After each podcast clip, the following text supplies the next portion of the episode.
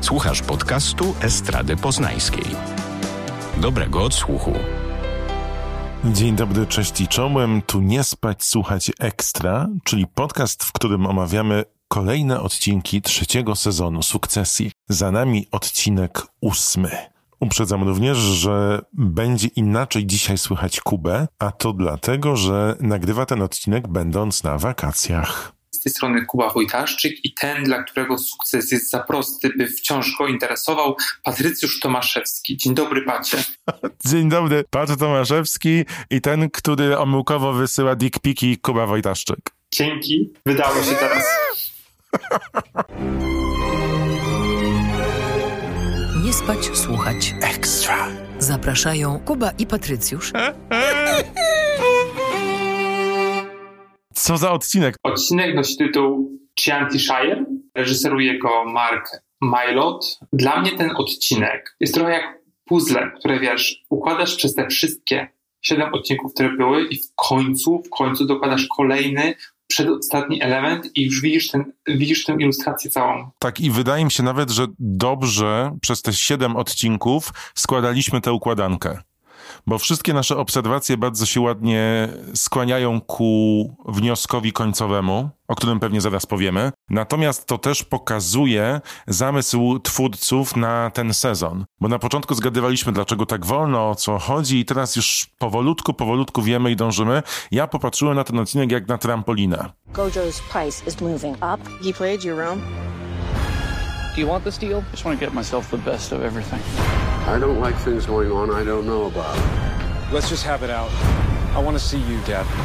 On your own. Czyli do tej pory, wiesz, przygotowaliśmy ten grunt, no i zaczynamy wybijać się w powietrze i zobaczymy, co się stanie, jak spadniemy. No, to prawda. To trochę tak jest, jak, jak mówisz. Ten odcinek ma bardzo fajną e, taką budowę klamrową. Zaczynamy i kończymy na takim spotkaniu na szczycie biznesowym. Najpierw w Waystar w, Waystar w, w Nowym Jorku, gdzie na spotkanie z Loganem i z Romanem i z pozostałymi osobami, bez, bez Siwon, co jest dla nas bardzo istotne, przychodzi Stewie i Sandy, m, którzy dowiadują się na tym spotkaniu, że Logan decyduje się na kupno GoJob. Jest jeszcze spotkanie takich udziałowców, zakładam, bez Logana teoretycznie, ale on stoi za... Za, za drzwiami szklanego pomieszczenia i obserwuje po prostu z taką kamienną twarzą. Też miałem takie wrażenie, że to jest taka koronacja ponowna Logana. Logan jest w stu procentach pełen sił. I nieważne, czy Stewie i Sandy próbowali przez ileś odcinków dorwać się do koryta Waystara, to on dalej, dalej... Tak, i ch- chcieli być decyzyjnymi, ale znowu nie, do, nie mają wpływu na żadną decyzję, bo zostają postawieni przed faktem dokonanym i co prawda mogą zawetować, ale wiedzą, że to jest dobry deal, więc tego nie robią. W tym spotkaniu nie bierze udział osobiście Siwon, która cały czas przeżywa to, że została odstawiona na boczne tory i że pograł z nią Roman, bo nie wie, nie zna prawdy, którą przedstawił jej Roman odnośnie decyzyjności wykluczenia Kena z y, rodzinnej firmy. Mocno to w nią uderzyło, przynajmniej na początku. No właśnie, i tutaj warto powiedzieć o Sandy, czyli Hope Davis. Najpierw mówi, czy nie obawiają się Ma- Matssena, że ponownie będzie mikrodawkował narkotyki i tweetował o aniołach, czyli już wiemy, że coś jest ze Stargastem nie tak. Pyta, gdzie jest Siobhan? Ona jest przecież dyrektorką, teoretycznie twarzą przynajmniej. No i dlaczego jej nie ma tym, na tym ważnym spotkaniu dla Waystar Royco, że kupują Gojo? Tak, szczególnie, że ratowały tą firmę na spotkaniu udziałowców, gwarantując sobie miejsca w Radzie Nadzorczej. To prawda. A Roman oczywiście pół, pół żartem, pół serio mówi, że na tym spotkaniu są tylko ważne osoby. Czyli jej nie biorą, nie biorą pod uwagę. No i oczywiście dostajemy później, po tym spotkaniu, dostajemy mm, scenę z Siobhan, która leży w łóżku, w piżamie. No, leży w deprze, bo wie, że przegrywa. I Tom tylko zdaje jej przez telefon relację. Tak, a ona jako, że jest dzieckiem, to zachowuje się jak dziecko i postanawia nie pokazać się i w ten sposób wyrazić swój sprzeciw. I myśli, że tym coś działa, ale niestety... No faktycznie, jest taka zapomniana, zupełnie porzucona. To jest straszno śmieszna scena poniekąd. Ona po prostu znowu jest odrzucona i to też jest mm, taki dowód jakby męskiej przewagi w firmie, że po prostu nie szanuje się kobiet i jakby to cały czas jest obecne i to też się przewija w tym sezonie, że w którymś odcinku Connor mówił o tym, jak to kiedyś było w Waystar Royco, że kobiety, Żydzi i czarni yy, nie dochodzili powyżej chyba czwartego któregoś piętra. I to trochę też tak wygląda i tak też tyczy się Siwon. To jest niesamowite, że w dwudziestym pierwszym wieku cały czas takie jakieś zastałe struktury nawet w tej firmie są. Ta sytuacja z, z, z kupowaniem GoJob, czyli tej firmy Matssena, technologii, którą Matsson stworzył, to jest jeden wątek, ale głównym wątkiem w tym, w tym odcinku jest, jest wesele matki Romana, Shiv i Kena, czyli Caroline, które odbywa się w, we Włoszech. Pod słońcem Toskanii. Tak. Aha, i ona hajda się z Peterem Munionem. Gra go w ogóle Pip Torrens, który jest znany między innymi z The Crown. I to też jest taki powracający żart, że jego imię to jest jak Onion prawie, że i cały czas z tego mają po prostu bekę. To może wskoczmy w ten ślub. Widzimy, jak oni pojawiają się w Toskanii na tym ślubie, na którym nikt de facto nie chce być. I jedyna rzecz, która mi się bardzo spodobała na tym ślubie, to to jest to, że ta matka mówi: ja wiem, że on jest strasznym człowiekiem, but he is such fun. To też bardzo dużo mówi o tej matce. Dowiadujemy się z, z rozmowy z Siwą, z Romanem, bardzo dużo o właśnie o tym Peterze, który no generalnie ma dzieci z poprzedniego związku, jest trochę nieudacznikiem, ma wiele firm, które, które się nie udały.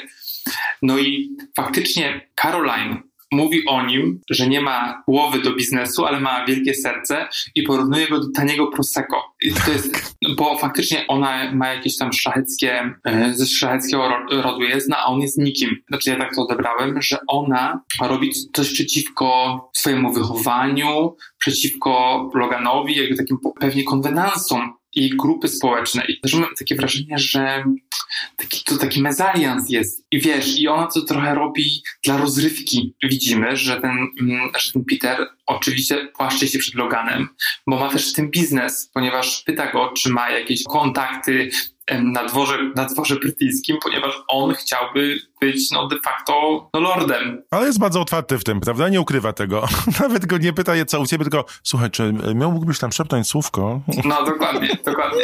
I jeszcze chciałbym zamknąć ten wątek Siwon, bo to też jest bardzo istotne, bo ona jadąc na, na ten ślub mówi do Toma, że matka na pewno ją zapyta, kiedy będzie miała dzieci. I faktycznie teraz jest tak, że Caroline rozmawia ze swoją córką, no i chyba mają taki przełom trochę. I don't think I've ever won a single battle in my whole life. I was ten, Mom. I was a fucking kid. You were thirteen and you knew how to twist the knife. You knew then and you know now. Siwon mówi, że zawsze byłaś nieobecna, nigdy ci nie było, a ona mówi, że wręcz przeciwnie, że właśnie byłam, ciebie nigdy nie było, miałaś trzynaście lat, a potrafiłaś wbić nóż w serce. To jest też niezłe. Do tego dodaję jeszcze, że to jest naprawdę smutne, ale jednocześnie po prostu idealna Caroline, która jest po prostu mm, potworem, chyba jest najgorsza z nich wszystkich tam, mówi, że no niektóre osoby, niektóre kobiety nie powinny być matkami i ja na pewno nie powinnam być. Dobrze, że ty nie będziesz, bo nie chcesz i też nie powinnaś być. I wtedy... To jest ta rozmowa na wieczorze panieńskim. One siedzą paląc papierosy, popijając drinka, w tle jest Mediolan nocą i to jest tak okrutna rozmowa między nimi, takie rozszarpanie ran, wiesz, jakby sępy atakowały człowieka. Matka mówi córce, że ona nigdy nie powinna mieć dzieci. Truth is, I probably should never have had children. You've made the right decision. Some people just aren't made to be mothers. I should have had dogs. To jest tak, jakby jej powiedziała prosto w oczy, że ona żałuje, że się urodziła. I Siwon, całe jej oczy pokrywają się łzami, nie płacze, ale szklą się, dostaje to, czyli ten taki, kolejny użyję analogii bokserskiej, prawy sierpowy, po tym, co otrzymała w lewym od pozostałej części rodziny. Więc zobacz, jest obuchem bita po każdej stronie głowy. Tak, masz rację, ale też zauważ, że to lekkie kibicowanie tej postaci zaraz zostaje zniweczone jej interakcją z Tomem, ponieważ ona wraca i jakby na przekór matce chce zajść w ciążę, nagle, ze swoim mężem. Tak, bo teraz znowu odzywa się ta dziewięciolatka, która musi udowodnić, że inni nie mają racji. Tam jeszcze zanim zejdziemy do rozmowy z Tomem, jest bardzo fajna rozmowa, znaczy fajna, w cudzysłowie fajnie napisana, że jesteś moją cebulą. You're my onion. And I might cry. Oh yeah, where's the onion? You were quite a piece of work. You were my onion. You are my onion. Yeah, well, you're my fucking onion. że one obie się obwiniają o tę sytuację rodzinną i tam nigdy nie dojdzie do kompromisu. Poza tym, że zaakceptują, że one się nigdy nie dogadają. Tak, no i wydaje mi się, że tam za bardzo miłości pomiędzy nimi nie ma, tylko jest taki bardziej, bardziej obowiązek. Idziemy po takich wzgórzach i tutaj jest już na dole, bo jest kopnięta przez matkę i ona w tym momencie już jako widz mówi, aha, ona im pokaże wszystkim na złość. Będę miała dzieci, będę super matką i będzie fantastycznie. I idzie do Toma, planuje, ej, tego wykurzę, tego nie będzie w firmie, tutaj do Mana, tutaj firmę do zera, potem odbuduje nową i mówimy, tak, Siwon, dobrze, dobrze, dobrze. I nagle zaczyna się rozmowa przedstosunkowa. No, ale żeś... Dirty Talk. No właśnie, ale to fajne tłumaczenie. Brudna rozmowa. Że ma złorzeczyć w łóżku. Bardzo mi się podoba to słowo. Złorzeczenie. No właśnie, no i mówi dokładnie to, co myśli na temat... Znaczy, spodziewamy się, że to myśli na temat związku z Tomem, czyli czego Tom się boi, że ona go nie kocha, nie jest wystarczająco dobry dla niej. You're not good enough for me. Oh, well let's mm-hmm. see about that. Yeah, no, I'm yeah. way out of your fucking league. Oh, you think so? Yeah. But that's why you want me. That's why... Maybe. You love me. Fuck you. Even though I don't love you. A on ma nadzieję, że po prostu będą odgrywać, nie wiem, seksy strażaka. To w ogóle jak oni rozumieją świntuszenie, czyli co on rozumie poprzez definicję świntuszenia, a co ona, to jest mind-blowing dla mnie. No oczywiście, znaczy wydaje mi się, że wiesz, że ona po prostu cały czas jest w takim headspace'ie, no nienawiści do, znaczy kurde, trudno mi to, tu, trudno mi to nazwać, no bo ona, tak jak powiedziałeś, że przed tym całym seksem e, rozmawiała o tym i rozmyślała o tym, jak pokonać brata, jak do władzy dojść. Tak, ale ja myślę, że dobrze to mówisz, bo motywacja Siwon jest prosta, jest bardzo ładnie dookreślona w tym odcinku. To jest nienawiść do reszty rodziny, żeby pokazać, że jest lepsza. To jest wspólne dla wszystkich dzieci Logana, bo tak ich wychował. Tylko że ona to przekłada też na relację z Tomem, od którego ona dostaje z reguły właśnie nie nienawiść, tylko miłość, z którą nie potrafi sobie poradzić, bo jest to dla niej obce uczucie.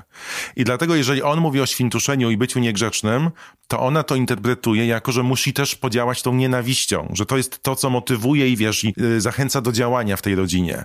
I kiedy najlepsze jest to według mnie, jak on na drugi dzień chce się do tego odnieść i ona mówi, że on manipuluje. Czyli obraca o sto osiemdziesiąt stopni to, atakując go znowu. No dokładnie, jakby, no bo jest rozmowa na temat in vitro. Ona woli, żeby jednak zamrozić spermę, której ona de facto nie użyje. Ale też zwróć uwagę na jedno, bo ty pewnie jako pisarz patrzysz na to też emocjonalnie, znaczy tak zakładam, no, nie siedzę w twojej głowie. Ale ta rozmowa o przyszłości, o dzieciach, które z reguły rodzą się z miłości, są wiesz, przedłużeniem gatunku, ale jednocześnie no, jest to taki wielki symbol, jest naukowa, specyficzna, sucha, dotyczy żywotności embrionów, dotyczy informacji, ile, za ile lat się, jak się rozwiodą, co się stanie z tymi embrionami. To nie jest normalna no, rozmowa oczywiście. O dzieciach. Ale to jest też z jej strony. I to myślę, że też Toma bardzo uderza, nie? Tak, no bo on, on mówi, że on w ogóle tak niczym nigdy nie pomyślał, żeby taką rozmowę prowadzić, że to powinno być naturalne i takie, no wiesz, swobodne, że no kiedy będziemy mieli dzieci, no może nie teraz i tak dalej. I on jakby po raz kolejny przekonuje się, że no ta dziewczyna it's trouble. I tyle.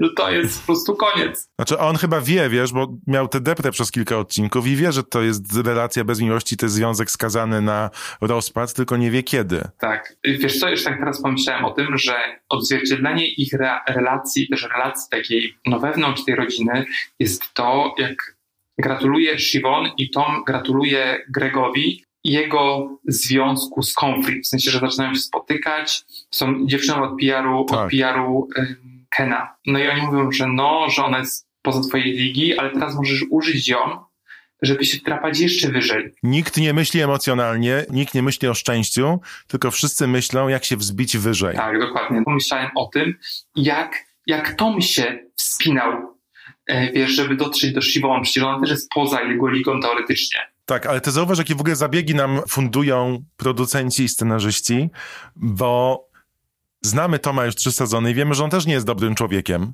No tak, ale właśnie... Mhm. Ale w tym wszystkim wychodzi jako pozytywna postać, nie? Obracamy się w gronie tak specyficznych ludzi, którzy non-stop niszczą innych, że de facto nie powinniśmy nikomu kibicować, a tu nagle Tom wychodzi, wiesz, jako ofiara, mimo że nią nie jest. To prawda, tylko też pytanie, czy, wiesz, nie on było zaślepiony na przykład tą kasą, tym całym przypychem i tym, żeby dostać, dostać no, Siobhan. Zwłaszcza, że oni po, poznali się pewnie wtedy, jak Siobhan miała ten taki etap buntu. Taki tak, buntu, tak. Że ona jakby była bardziej tolerancyjna, bardziej otwarta, a wiadomo, że Tom jest karierowiczem i powie wszystko to, co będą mu kazać, nieważne od przekonań politycznych, takich wiesz, wewnętrznych. Tak, ale też bardzo śledzi sytuację, w której jest firma, bo są takie sceny, gdzie widzimy, że on coś przegląda, Siobhan wchodzi, on zamyka komputer. Widzimy, że ma oko na firmę. To jest w mini scenach pokazywane, ale w tym odcinku akurat zwróciłem na to uwagę. Czy myślisz, że, dobra, to jest speculation, czy myślisz, że to on zostanie mianowany następcą Logana? Nie wiem, ale myślę, że po coś te sceny są, bo inaczej by ich nie było, bo one nie służą fabule, jeżeli nie są użyte pod koniec.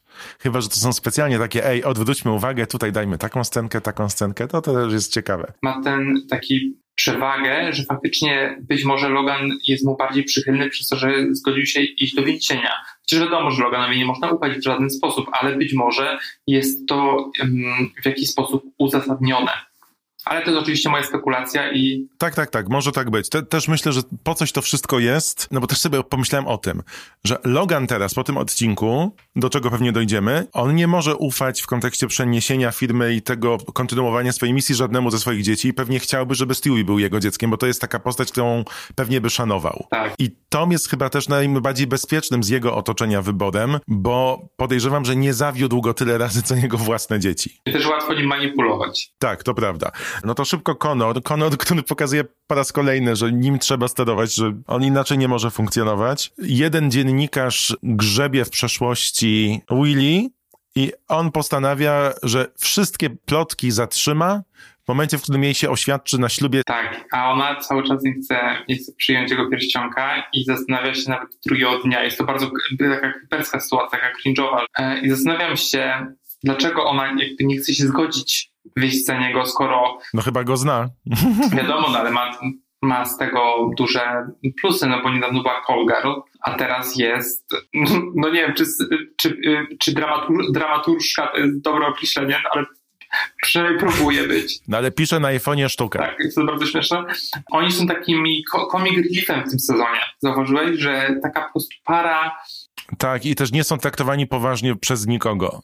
Ale wydaje mi się właśnie, że taki syn nie jest przeszkodą dla Logana, bo może nim sterować, manipulować i może go wykorzystywać do swoich niecnych gierek. Willa wydaje mi się, że ona nie chce się związać z nimi na stałe, chce wykorzystywać te pozycje, pieniądze, bo ona jest w ten sposób niezależna, ale chce pracować na swoje nazwisko. Tak jest przynajmniej to nam pokazywane. A ślub będzie wią- wiązać się na stałe przypisaniem do rodziny, mimo ewentualnego rozwodu. Tak, mam takie wrażenie, że po prostu wchodzisz w tę rodzinę, to na, na zawsze zostajesz, że na dobre i na złe.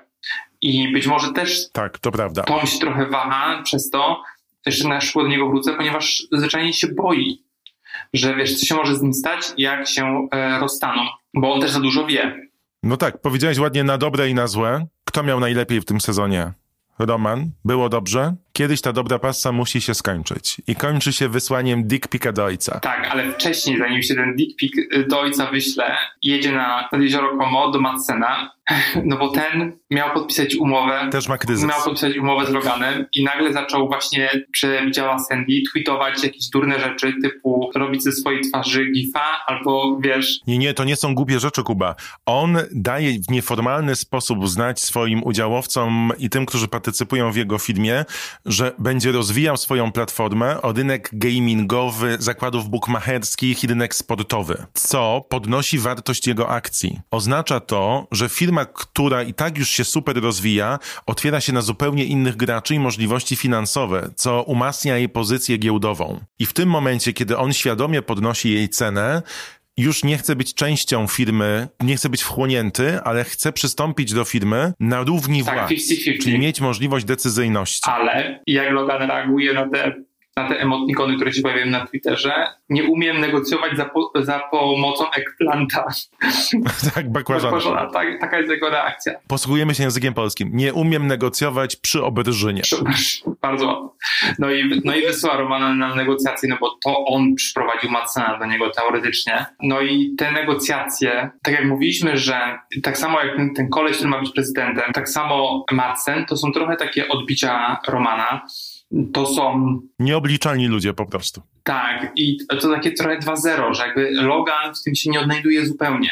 To muszą być po prostu osoby, dla których się nie liczy nic więcej poza kasą i poza sobą, egocentryczni na maksa i umiejący działać na taki, wiesz, na dzisiejszym rynku. Roman się tym odnajduje idealnie, ponieważ dla niego nie ma tematów tabu, mówi to, co myśli, tak samo jak oni. No i jedzie do niego. Płynie łódką jak James Bond do celu. Tak, ale w poprzednim odcinku opowiadałem o tym, że Stargast na mnie zrobił złe wrażenie, że znowu gra podobną postać, ale rehabilituje się w tym odcinku, gdzie po prostu gra takiego zblasowanego, znudzonego życiem kolesia i to jest fa- fajne, to jest trochę nowe dla niego.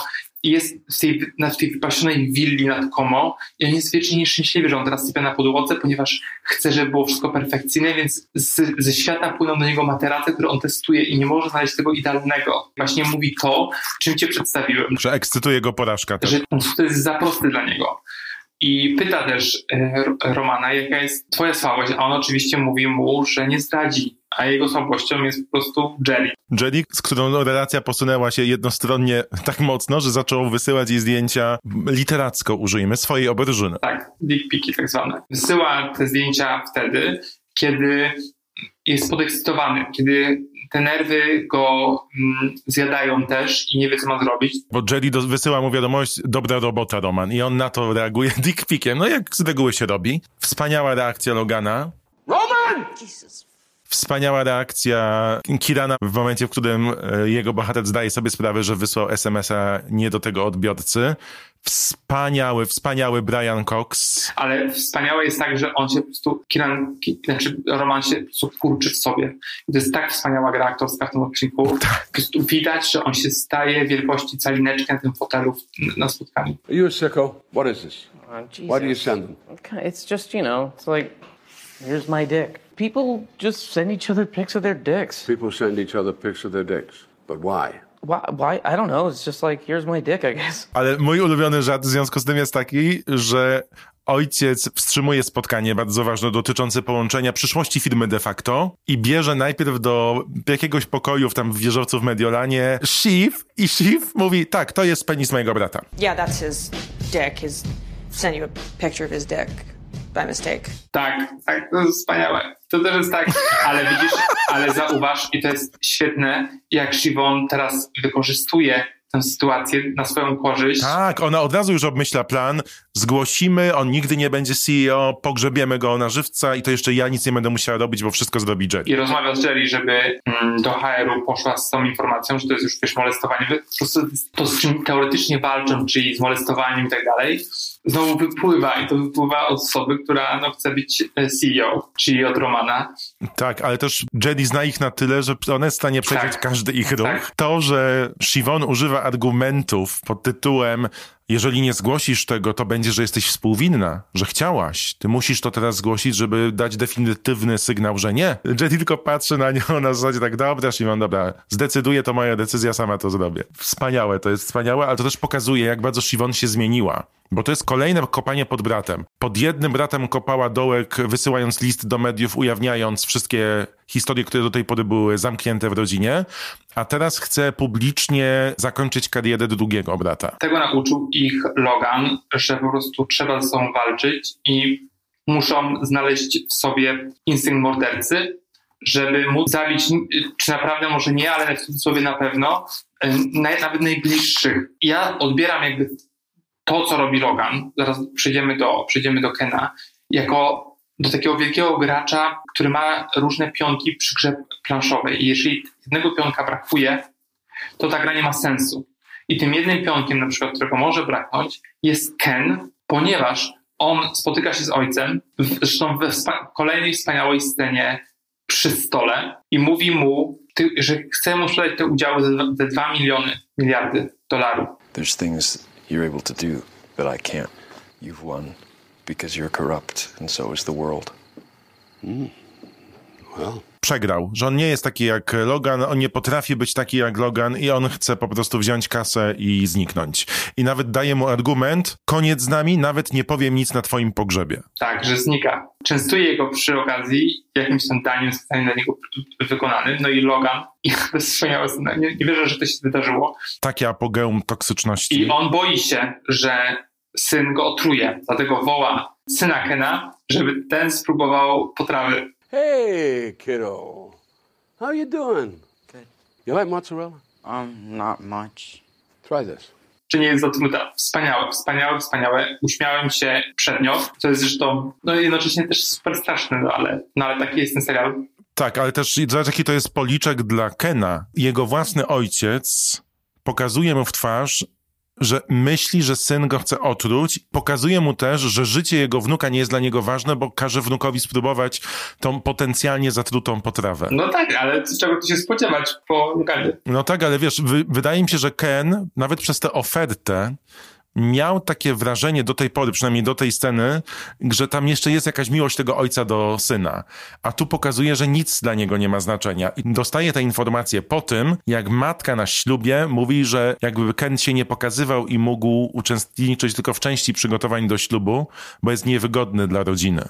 Tak. No i mówiliśmy chyba nawet w ostatnim odcinku, że patrzymy na ten sezon jak na spiralę, która w dół zabiera Kena, że on wpadł do studni na początku i z każdym odcinkiem dowiadujemy się, że coraz bardziej w tej studni znika. Ta rozmowa z ojcem to jest taki, myślę, że dla niego definitywny moment, w którym on przyznaje się i mówi, że nie ma żadnego planu na życie, nie wie nawet, co miałby zrobić i że bez ojca on będzie broken. On używa tego słowa. Tak, ale jednocześnie chce odejść i po prostu nie ma zamiaru uczestniczyć w tym wszystkim. Look, whatever. Pay up and let me out. I don't want to be you. I'm a good guy. Potem dochodzi do tej rozmowy, która myślę, że jest kluczem do całego sezonu. Ken, nie mając argumentu, mówi po prostu, że jest lepszy od Logana. Tak, to po... Co wszyscy wiemy, że nie jest prawdą, bo to jest jedna glina. Nie wiemy też, nie znamy szczegółów historii Logana dotyczących tego, do czego on się posłużył, ale zakładamy, że do wielu rzeczy, rosnąc w siłę i budując swoje imperium, ale też wiemy z poprzednich sezonów, że Ken nie był łatwym synem i co chwilę popadał w tarapaty, z których zestawą pieniędzy go ratowano albo w ogóle, wiesz, opłacano ofiary i wszystkich zwią- związanych z elementami życia, które naginał Ken. Tak, łącznie z tym momentem, jak w poprzednim, w pierwszym, w pierwszym sezonie, w ostatnim odcinku ginie chłopa, którego on zabija jadąc naćpanym samochodem. I to też powraca, ponieważ... Podcaster robi materiał w temacie. Tak, tak, tajemnice, tajemnice rojów, więc nóż na gardle po prostu... No i tak, i teraz tutaj chwila wychodzi takiej szczerości. Wydaje mi się, że jest taki przebłysk. Ojciec wie, że Ken jest człowiekiem, który zmaga się z wieloma demonami i on do tej pory zawsze czyścił mu drogę. Czyli dbał o niego bardzo.